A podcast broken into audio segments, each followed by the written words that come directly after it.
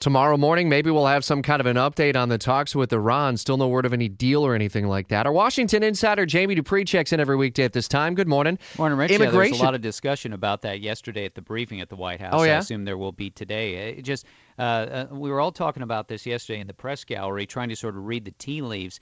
And it, it just seems sort of an odd kind of uh, the rumblings coming out of the talks. Uh, some of us uh, think that, uh, I, I sort of think that nothing is going to be announced this week, but we'll have to wait and see. But isn't there this Thursday deadline I was reading this morning? That's a date that Congress had set to kind of trigger a thirty-day review. So it sounded like maybe that was a deadline that's out there? Well, I mean, that is a deadline for the U S, but maybe not for the Iranians. Mm. Uh, I mean, you're absolutely right. If we get past this Thursday, then the review period is doubled in the Congress, and that becomes a big deal. Okay. So on the immigration front, I understand that this is going to kind of be center stage for a Senate panel. And remember, that what was it last summer that we had all those border kids crossing the southern border? Last summer and the two summers ago were the big ones for yeah. all the kids coming across the border. The numbers are down substantially so far uh, this year compared to a year ago.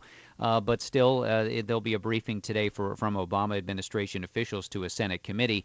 Also, it comes at the time of this big dust-up involving Republicans and Donald Trump mm. over immigration. Trump yesterday blaming the news media for deliberately distorting his words on immigration. You can find his uh, interesting statement, a lengthy one, on my blog at W O K V dot com. Makes you wonder. I mean, he's not getting a lot of attention. Uh, it, well, I should say he is getting attention from the Republican candidates. They were talking about him over the weekend. That was what we were talking about yesterday. Will that question be posed to people like Hillary Clinton? She sits down for her first big interview today. I would think that uh, if you are Uh, doing the interview for C N N, look, there's a lot of things you can ask. I would think one thing you'd want to ask about the other party. The other day, a reporter bumped into Hillary Clinton. I think it was in like a bakery or something like that in Iowa, and asked about Trump, and she totally sidestepped it. Mm-hmm. We'll have to see whether or not this is just one major interview that she is doing, or is she going to do a whole lot?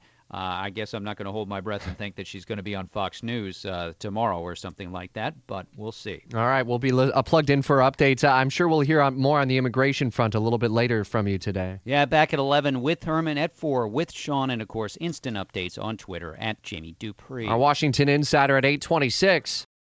For the ones who know safety isn't a catchphrase, it's a culture, and the ones who help make sure everyone makes it home safe.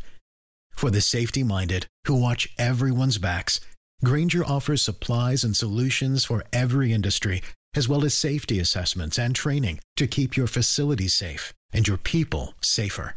Call, click Grainger dot com, or just stop by. Grainger, for the ones who get it done.